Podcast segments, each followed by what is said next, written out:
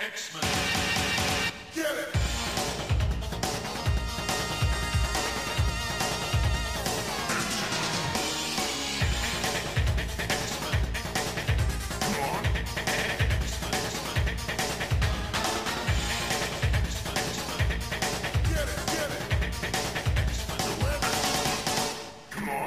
Hey everyone, and welcome to another exciting episode of Battle of the Atom. This is your weekly X Men podcast where we rank every story from A to Z. I'm Zach, and with me is a uh, is a guest that really needs no introduction.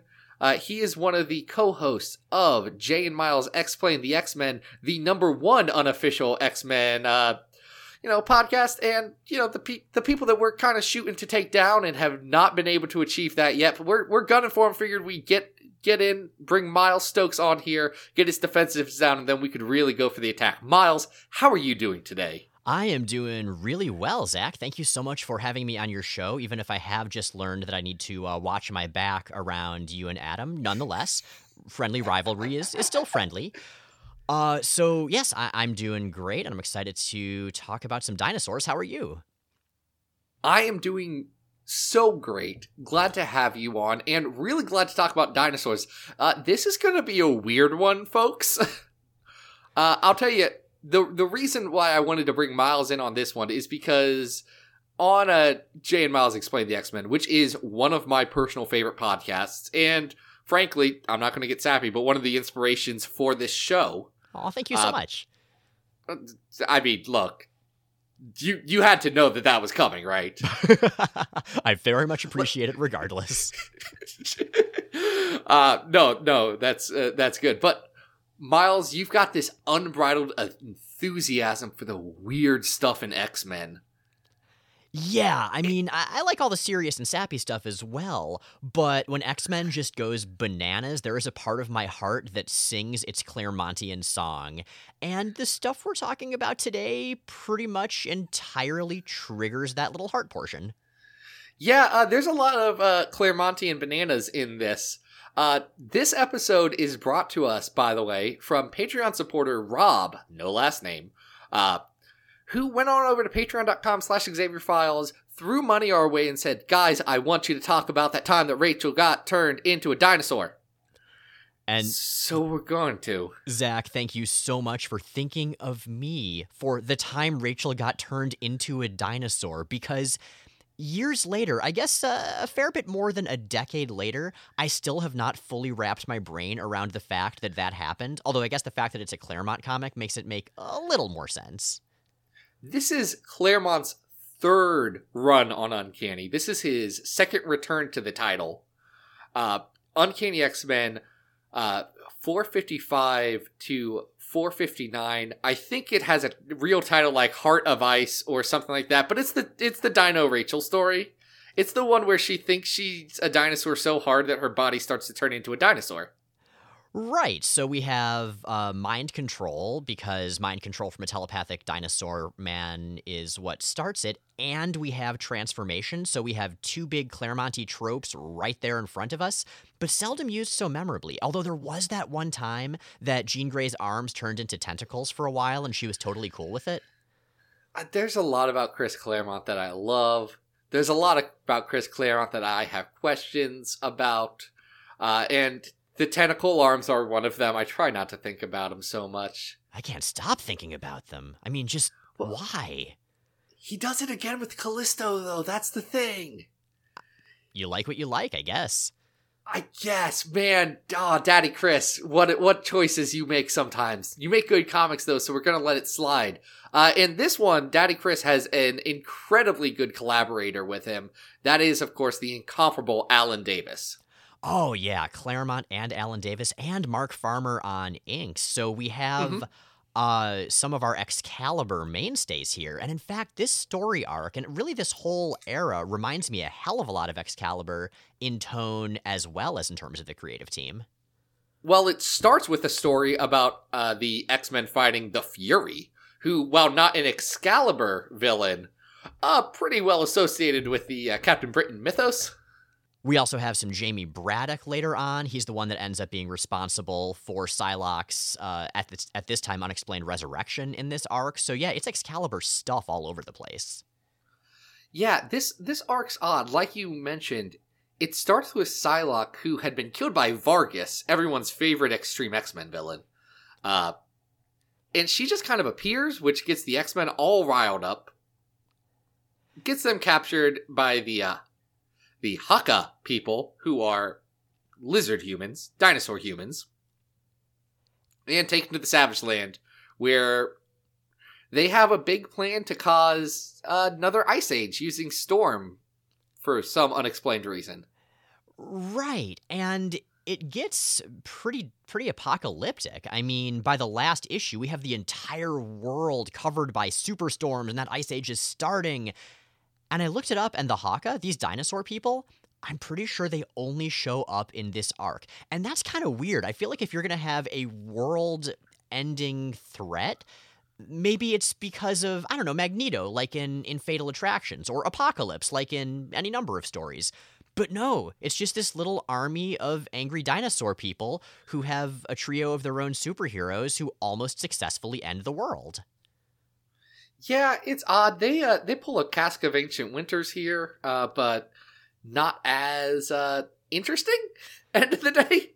Oh, I thought of the exact same thing because, of course, I love Simonson's Thor more than I love most things hey, in the hey, world. Simon Simon Simonson's Thor is pretty good. I don't know if people know this. He's still doing Thor comics at IDW right now. He's he's good at Thor. And in fact, as we record this, I believe today, although my comic shop didn't get a shipment in, uh, there's an anthology Thor book that Simonson does a little work in, just a little one shot. Oh dang! That's right. I forgot to forgot to read that. Oh, I'm excited. he's very good. He's Mm. very good at Thor. Uh, what what's interesting here? So I think Alan Davis. This isn't my favorite Alan Davis work.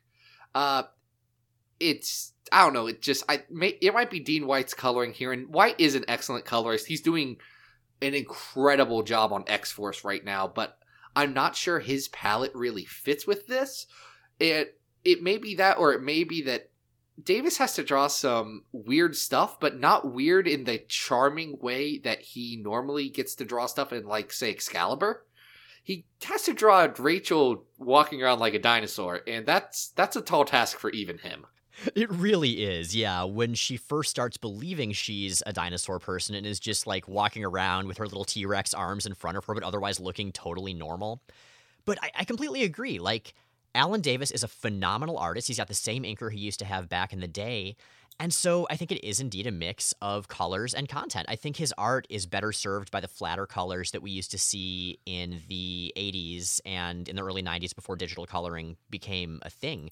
The more three dimensional contoured colors that we have in this story, his art, it's like the contoured colors make his art look flatter, paradoxically. Mm-hmm. Absolutely, they don't. They don't have. They don't jump off the page like they do in you know his Excalibur or his Captain Britain work, uh, which is unfortunate, honestly, because Davis and Claremont should be a slam dunk, and they're not. Claremont, Claremont does some things here. Claremont makes some choices in terms of the story. He tries to uh, write very early Laura Kinney, uh, X twenty three, but you can tell that he doesn't know what to do with the character and Marvel doesn't know what to do with the character right now. Yeah, I feel like there's a straight line from, I'm not going to say NYX, but from the original X23 miniseries to All New Wolverine. Like, that is a, Mhm. that's some believable character development. And here it's just sort of a, a, a weird left turn in a very different direction. She's this almost feral child. She's almost uh, naive to the ways people interact. And there's a little bit of that for Laura in her story, but she's also very smart and very perceptive. And I don't know that that really comes through here. It absolutely doesn't. It's also weird that she's running around in the Fang costume. It's weird, but I also kind of love it. I remember just noticing that costume when it first comes up in the story. I don't remember if it's explained why she's wearing it, but she's being so excited that she put on the same random costume that Logan did back in the Dark Phoenix saga, Mhm. or near the Dark Phoenix saga. Yep, yep. Dark Phoenix adjacent. Mhm. Uh, it's it's an odd story. I don't think it works super well. There's a point where the Savage Land mutates just kind of show up for the final act. Uh, and the the whole resolution of this thing really feels just jumbled. It's not it's not the tight plotting that you want. Uh, it's unfortunately real indicative of kind of the stuff that Claremont was doing around this time. This this return run, I think it has some ups and downs. I think uh, r- real soon after this, he gets into the end of the Greys and that whole Phoenix Rachel story, which is a heck of a lot better suited for the character uh, than this. Uh, but this one, this one's a bit of a miss for me. Yeah, I, I think I would agree, but because I'm me, I feel like let's we should bring a few positives uh, i- into this whole thing. So Oh, absolutely. positive positive number one. I agree that Claremont doesn't get Laura, but I think Alan Davis totally gets Laura. I love the way he draws X23. She looks like somebody who would believably share that much genetic material with Logan. That's something we saw near the start of All New Wolverine, and we totally see it here. I like that she's not a Mhm. traditionally sexy, pretty teen the way she often is. Like, she looks vicious and strong, and I love it. Uh, And I also really like her relationship with Psylocke. I think Claremont does a good job with that, of Laura finding a female role model in a way that she hadn't before. Like, she'd certainly been close to female characters. I mean, you know, her mom, some of the NYX characters, etc. But she just kind of wants to be Psylocke. Like, there's this one panel where Psylocke's braiding her hair all elegantly, and Laura's trying to do the same thing, and it's it's just perfect. It's very cute. Beyond that, though, Rachel is a dinosaur. I mean, okay, it's kind of a dumb story, but I have to respect the story for going there, for spending five issues of having her gradually starting to walk around in more and more dinosaur poses and turn her face into a weird dino Rachel Grey. This is what makes X Men X Men. This kind of stuff being thrown in there with all of the great character work, you know? hmm It's it's this is an odd one. I I remember reading it the first time and being perplexed by what was going on, and I jumped back and I had not I had not revisited this in several years. Uh, coming back, I am still not sure what happened, but I'm not going to forget this story. That's that's the one thing. Exactly. Good or bad, it is absolutely memorable. Now, we have a lot of memorable stories on uh, this master list. That is, in fact, counting down the best and worst X Men stories of all time. We have 309 stories on this list. The number one story is the Dark Phoenix Saga, which proves that Chris Claremont does a lot of good stuff. Uh, number 100 is All New Dupe. Uh, number 200 is X Men uh, 118 to 119, The Submergence of Japan. Uh, and let's see, at the 300 spot, we have X Factor Special Prisoner of Love. Okay, well, this, I mean, we're certainly looking at uh, at, bottom half, and that may even be a little generous. What do you think, Zach? It. I'm, I'm trying to think. We don't have much from this era of Claremont on here. We have God Loves Man Kills 2, which I think this is much better than, and that's near the bottom. Uh, but we also have. Uh, what else do we have? Right, we have the story, uh, The End of Greys, which I like a lot, which is a lot close to the top. Uh, I don't think this is as good as number 225 on our list right now, which is Bishop's Crossing. Another story that is very memorable and lovable, uh, even if it may be flawed as a narrative. Yeah, no, I, I love Bishop's Crossing. That is that's absolutely better than this story. Mhm. Uh, I think this is worse than uh, around the same era Uncanny X Men 401 to 406 X Core, which is at 230. Uh, and here, here's where here's kind of where I'm looking. I think this is better than 247 Colossus Bloodline, which is the story where we find out that Colossus is related to Rasputin. You know that one. Mm-hmm. I, I can never forget that one. I think this works better than that. Uh, where I'm at, two spots above that is X Men 4 and 5, The Brotherhood of Evil Mutants, which starts out with a real strong story on number 4, and an absolutely wild one on number 5 where Toad uh, tries to infiltrate the Olympics and they end up in space somehow. a lot happened back in those old Silver Age issues. That they went from Magneto's going to become the fascist dictator of a island nation in uh, Central America to he has a uh, he has an asteroid and is going to hijack the Olympics in like two issues right there. That was your two parter. Uh, I think four of that issue is stronger than this. Uh, but I do think this is better than what's right below that, which is X Force and Cable Annual number 1995, which, for those of you playing at home, is the time that they went to the beach and uh, the Impossible Man showed up. Oh, you guys are going to be covering that on J and M soon. We are. That is looming in the distance. That one will be fun. I I think I like this about as much as I like that annual, that 95 annual. Uh, do you have any thoughts one way or another on that particular pairing? I feel like that's a that's a pretty good spot for it. Yeah. Um a little bit below Operation Zero Tolerance, which, you know, had some flaws but also some good stuff. And so, yeah, I think if we're looking at mixed stories with some good elements, but ones that maybe can't make it out from under the shadow of the bad ones, that's a pretty good spot for this story. Well, then I, I think you're right. Let's make this the new number 246 on our list. Uncanny X Men. That time Rachel became a dinosaur. Uh, but we are we are not done with these uh, Jurassic uh, hijinks. I was trying to think of a different period of dinosaur times, but Jurassic's the only one that I had going, and that doesn't rhyme with hijinks at all. Japes, I guess, with Jurassic jokes, something like that. I feel like if Jay was on the show instead of me, he would totally have a dinosaur era you could throw in there. He knows so much about dinosaurs. Ah, well, do you know who else knows a lot about dinosaurs? I mean, uh, Alan Davis, kind of. Alan Davis does kind of know a lot about dinosaurs, and I think that's very, uh, very true. I was also thinking about someone that Alan Davis uh, did right, which is the Sauron from Earth, 99,476.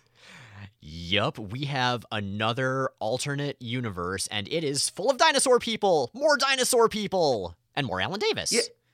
Oddly enough, uh, the the entire cast of Excalibur and Excalibur 51 here, written by Alan Davis, uh, with pencils by Dougie Braithwaite, whose name I just mispronounced real bad, and I feel bad about that. I'm sure he doesn't mind. Uh, I'm sure he doesn't listen to this podcast. I can I can tell you on one hand uh, the number of comic book professionals who listen to this podcast. It's very low, which good for them. They should be spending their time making good comic books, and not listening to these goofs. uh, but uh, we're talking about Excalibur number 51 called Don't Drink the Water. It's uh, the cover of Excalibur where everyone's a dinosaur except for Rachel, oddly enough. Yeah, well, okay, so Rachel Summers at this point in continuity was unique in the multiverse. So, uh, you know, that scans. That's right, that's right. That was one of Claremont's uh, weird uh, rules that kind of just no one listened to. Yeah, that really fell by the wayside.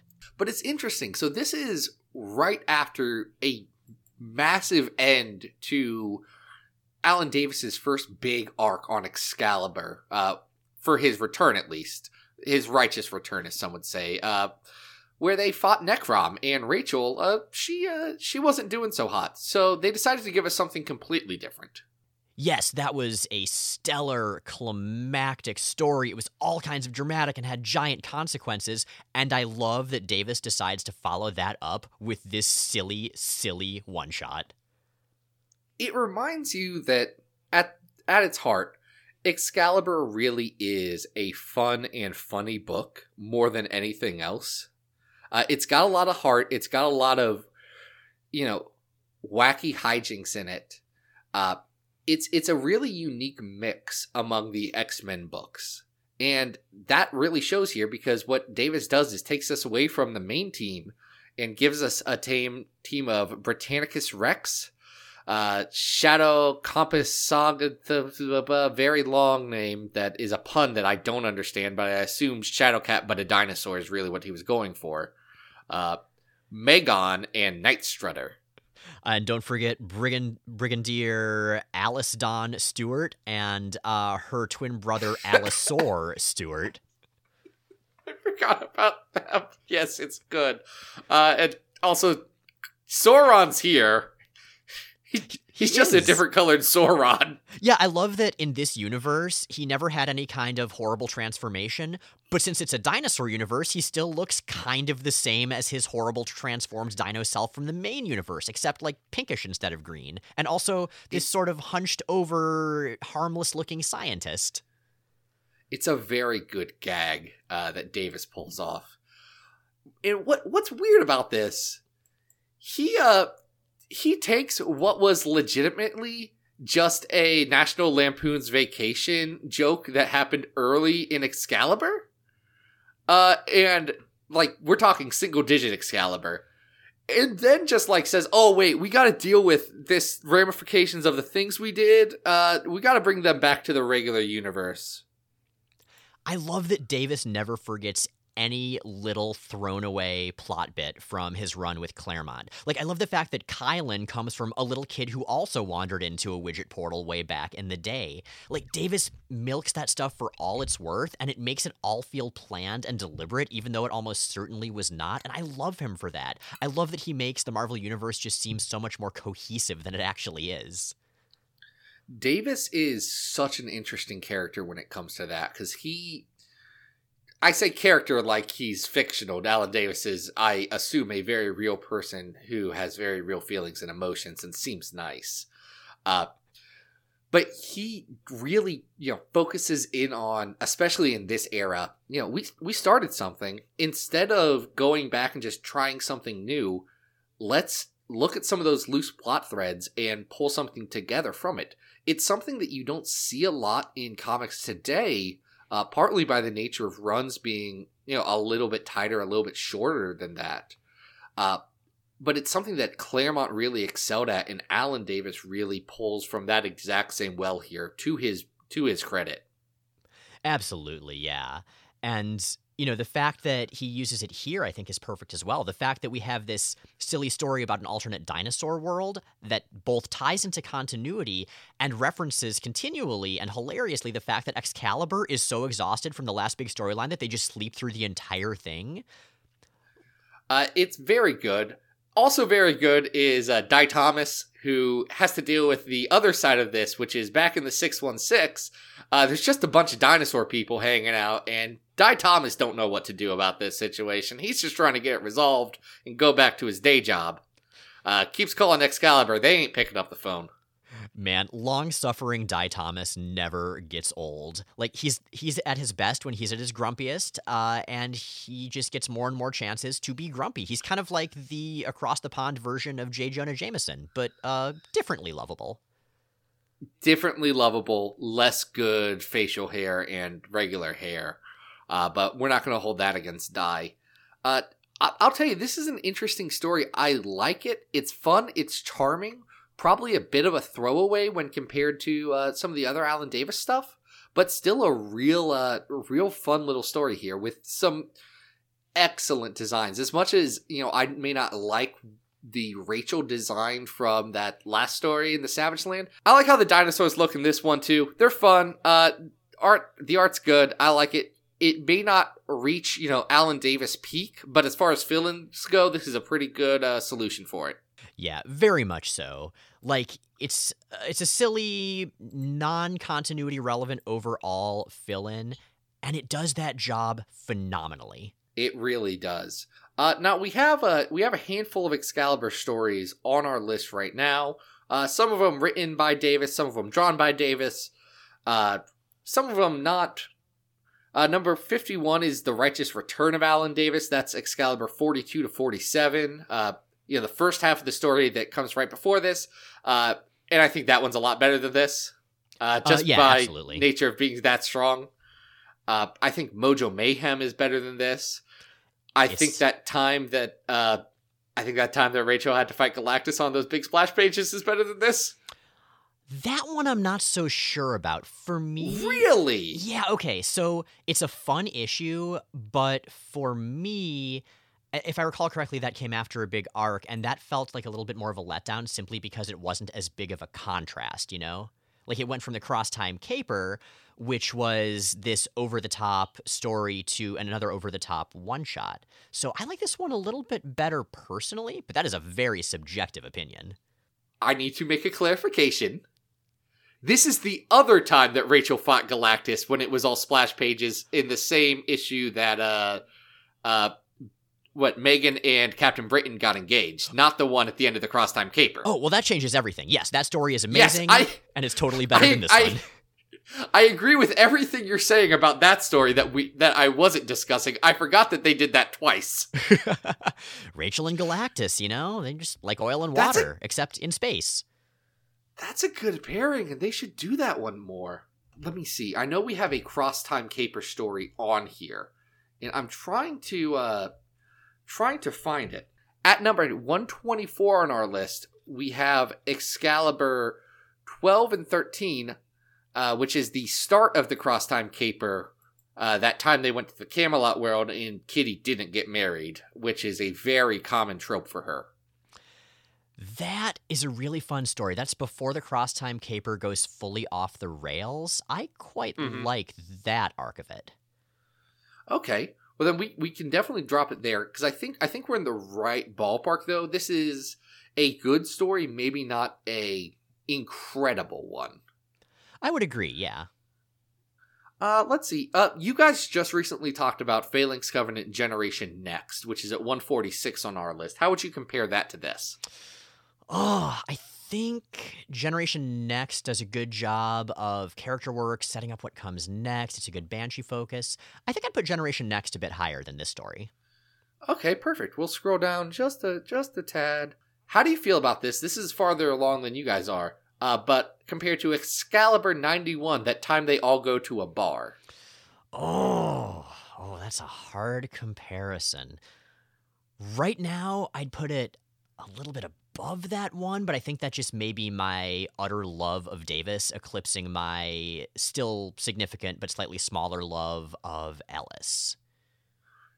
I, I think that's fair. That's a interesting issue, but not perfect. I think this is. Here's what I'll say. I think this is better than Wolverine and the X Men: The Hellfire Saga at 153, but I don't like this as much as the Road Trip era X Force at uh, 152.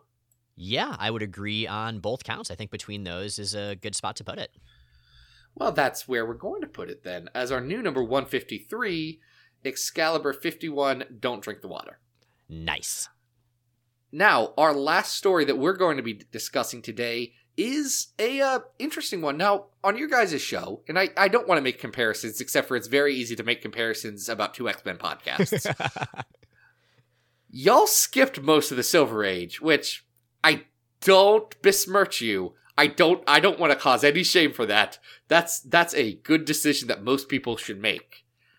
What you did miss was all that Roy Thomas and Neal Adams stuff, like the time in uh 60 to 63 where they go to the Savage Land.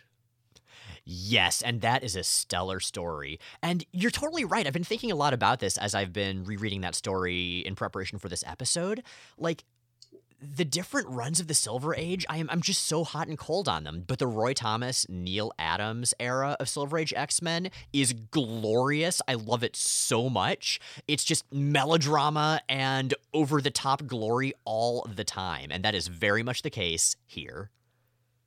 Yeah, uh, so you got Roy the Boy. He's writing this one, and he's said before, X Men weren't his thing. He was he was doing this because you know that was the job.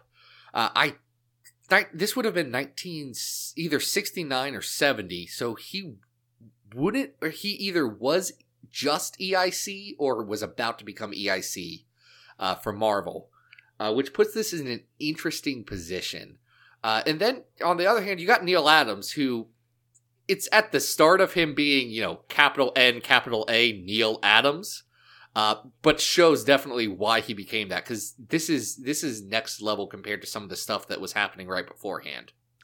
It is amazing. Yeah. We- We have that wonderful sketchy quality to his art, I think really highlighted in this era.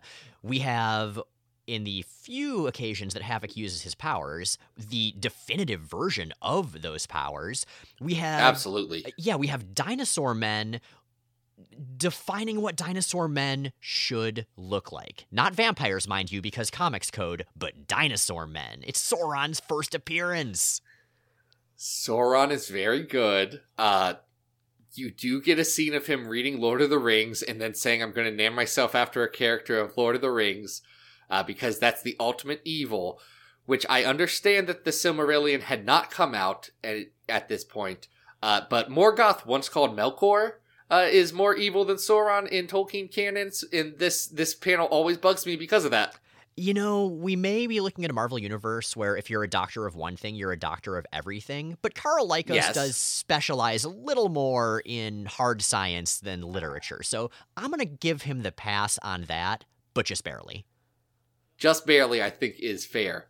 Uh, it, here's the thing we forget about Sauron. He starts with like this super sappy backstory. Super sappy and then immediately bonkers. Yeah because he i think his like parents die and he's adopted by this rich guy who's a jerk but the rich guy's daughter he's in love with and but he can't marry her because he's not rich enough. And it's almost like a romance comic until the dinosaurs show up. Yeah, then he becomes a dinosaur.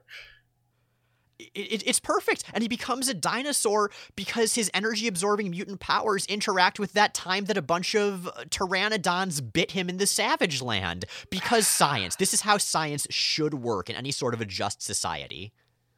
As someone with a bachelor's of science, I can confirm that uh, some of that sounds like science.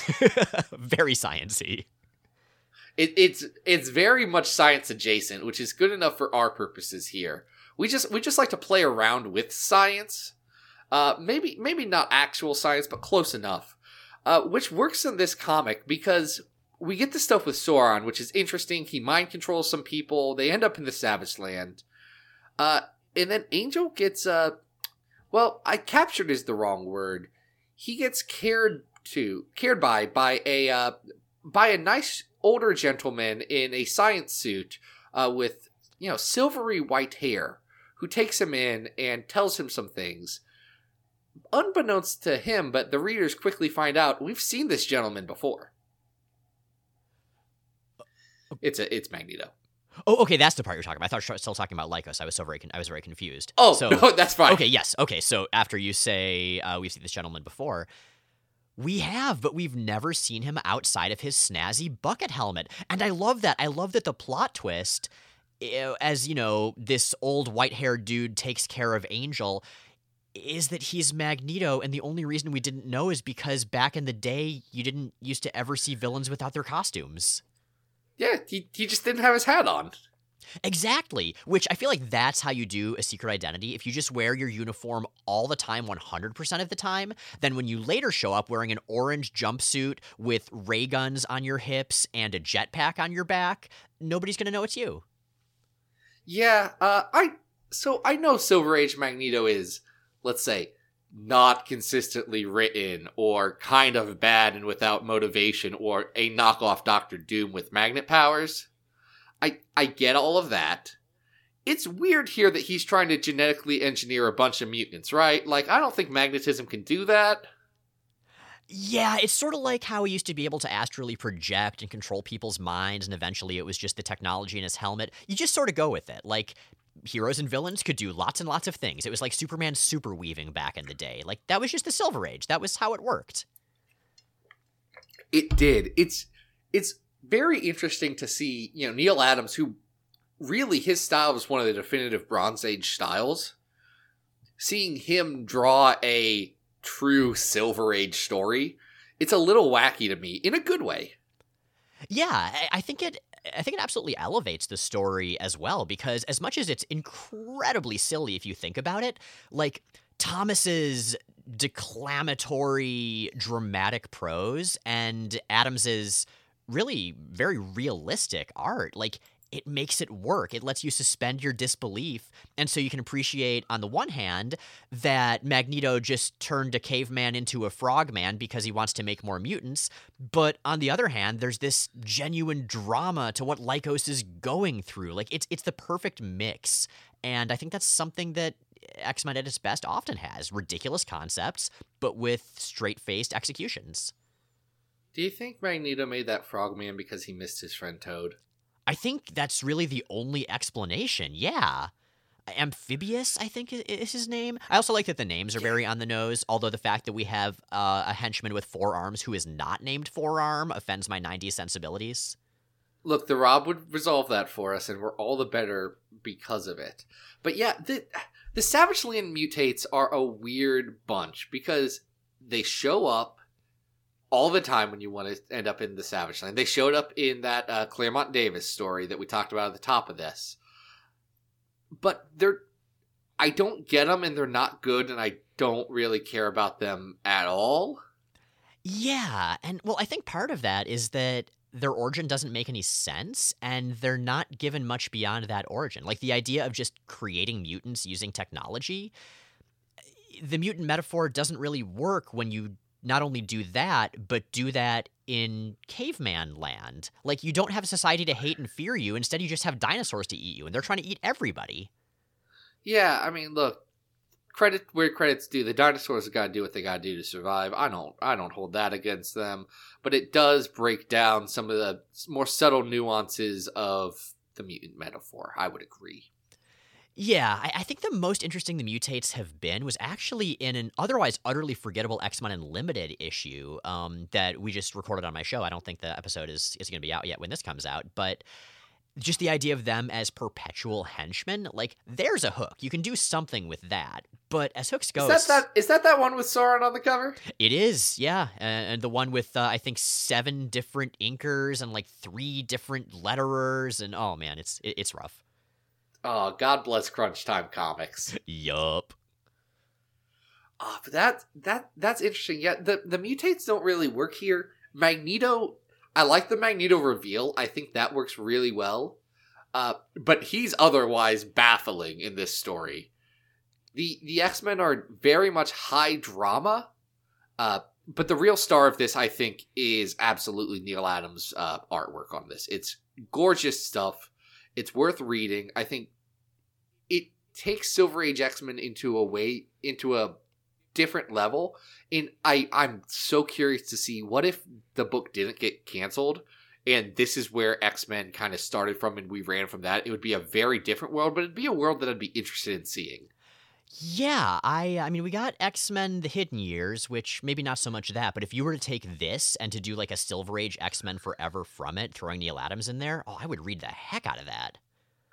Yeah, it'd be it'd be pretty good, and I really hope I never have to think of the Hidden Years again. That one's rough. uh, the Hidden Years picks up directly after this story, and boy, howdy, is it a weird one that I am not a huge fan of. Agreed. As nice as it is to see more Silver Age Havoc and Polaris, because they certainly got sidelined all the time, I think that's the most that the Hidden Years has going for it. Yeah, Havoc and Polaris also get sidelined halfway through this story too, like like they were wont to do. Yeah, well, it's okay. They'll eventually just go back to school and finish their dissertations and lead long, happy lives away from the X Men. I'm I'm I'm glad that you could pull one running gag into this show. I think that really uh, elevates the crossover here, Miles. I do what I can. No, that's good. So this is I I'd say this is an interesting story uh, with a lot going for it. Maybe not as good as some of the best stuff we have on here, but definitely uh, definitely an odd one. How do you feel about it compared to uh, the Excalibur dinosaur issue? Oh man, talk about apples and oranges, or apple dinosaurs and orange dinosaurs. If I were to compare it, I mean, this is an important arc continuity wise. It's got some good character development for Sauron. I might rank it a little bit above on some criteria, but yeah, below on others. I'm curious as to your take, Zach. I think the Dinosaur Excalibur is a tighter story. Uh, this one drags a little bit and does not have consistent plotting. It has a lot to like. I like Sauron in this. Um, not so sold on the second half of the story uh, that has the Magneto stuff. What's actually not too far under the Dinosaur Excalibur uh, is a story that we talked about doing, uh, which is the first two issues of Spider Man and the X Men, where Sauron doesn't want to cure cancer, he wants to turn people into dinosaurs. Oh man, I am so very fond of that story. And I will say, if we're talking about how tightly a story is put together, I think the Spider Man and the X Men story would absolutely come out on top. I, I think that's fair. Uh, a bit below that, we have let's see, Glob loves man kills, and I like Glob loves man kills better than this, but I'm also a Glob Herman uh, Mark. Uh, how do you feel about this compared to? Uh, this is going to be a weird comparison, but I want to see your thoughts. Uh, un, or regular X Men 39, that time that Adam X the Extreme went camping with his grandpa. So I love that issue a lot. I love that Adam X started to be a serious character and yet still was named Adam X the Extreme. Yes. But at the same time, I feel like this is a better Silver Age story than that was a 90s story. I think for its time, it elevated its era a little bit better than Adam X going camping did. And I'm so sorry, Adam X, to say this. I still love you. You're still my favorite third Summers brother. But I think this one would be a little a- higher. He's a very good third Summers brother, and I do feel bad about that for him. But I kind of agree with you. Uh, probably, let's say, second pick for third Summers brother, Gambit. Uh, number one, uh, the first miniseries for Gambit is at 177, I think that one's a bit tighter put together than this. Yeah, I would agree. I'm I'm a great big fan of the Gambit series. I think it's my favorite uh, Howard Mackie Nolans verse story. Mm-hmm. I, I think you are absolutely right on that front. Uh, ooh. okay. Just a bit below this, there is X Men Origins Jean Grey, with which has that real beautiful uh, uh, Mike Mayhew art uh, that I think pushes. It's so different than Neal Adams, but I think that very good art compared to the tightness of that one shot might put it a bit ahead of for me. But I think I'd put this above Uncanny X Men 391, uh, the story where Scott Summers and his dad go on a camping trip. That seems like a pretty good place to put it. Yeah, they're of pretty similar qualities, but I think this one may edge that out. That's good. That would make it our new number 180 on this list. It's the Neal Adams Savage Land stuff. It's pretty good, guys. Yeah, I just wish that Havoc used his powers more, but really, anytime Neal Adams is drawing anything, I want Havoc to show up and use his powers, even if it's not a Marvel Neal Ad- comic. Neal, I know you're still working. You're still hustling out there, man. Just draw some circles. Draw a guy, draw a guy throwing some circles at people. That's all we want. Nobody does it better. It's what the people crave. Uh now I think what what else the people crave is for this podcast to just finally uh get get on out of here. Uh but it's been a great time uh this entire uh I guess episode is what we call these discrete units of podcasts. Miles, thank you so much for being on. It was an absolute joy. Uh where can people find the stuff that you're uh toiling away at week in and week out? Well, um, I am, of course, half of Jay and Miles Explain the X Men, like you mentioned earlier, and we are at explainthexmen.com or on all of the various podcatchers, and we're on Twitter and that sort of thing. That's Explain the X Men with no E at the beginning, because why would you not make an X Men pun if you have the opportunity to make an X Men pun? It'd be wild not to. And I also did a podcast a few years back with Elizabeth Alley uh, called Thor the Lightning and the Storm, talking about the aforementioned Walter Simonson run of Thor. So that's just a little limited run, 14 episode podcast. That one's kind of fun too. It yeah, it's a real fun thing. If you're interested in that, guys, uh, we had Elizabeth on way back a couple years ago talking about some Thor stories. Uh, so you know, check that out. Zach, thank you again so much for having me on the show. This has been a blast, and it is a genuine honor to be on your podcast. It is a great X Men podcast, and I'm happy to have contributed some dino thoughts. Well, I I would like to thank you from coming from your great X Men podcast to talk about this great X Men podcast, which is now how I'm going to describe it as all times. Uh, but uh, that's good. Uh, helping make this a great X Men podcast, and I I think you. Uh, Miles may have heard this because I said it earlier on this show. Is a guy named Rob. He's over on Patreon. He threw money our way, so thank you, Rob. You're great. You want to be like Rob? Patreon.com slash Xavier Files. We're actually going to be revamping that uh, coming up on the new year. Uh, so keep an eye out for that. We've had some thoughts and some decisions to, uh, I don't, I don't know, just change things up, uh, see what happens. But it's all for the better, uh, and that'll be good. Uh, next week, guys, so soon. It's it's Xmas time, and do you know do you know who uh, who we decided to uh, bring in for our uh, Xmas episode? I'm excited to find out. Uh, it's friend of the show, Christy Edelman. We're going to be celebrating Christy Miss over here, and uh, it's going to be a really good time. Uh, but until then, guys, this has been Battle of the Atom. We We hope you survived the experience. Get it!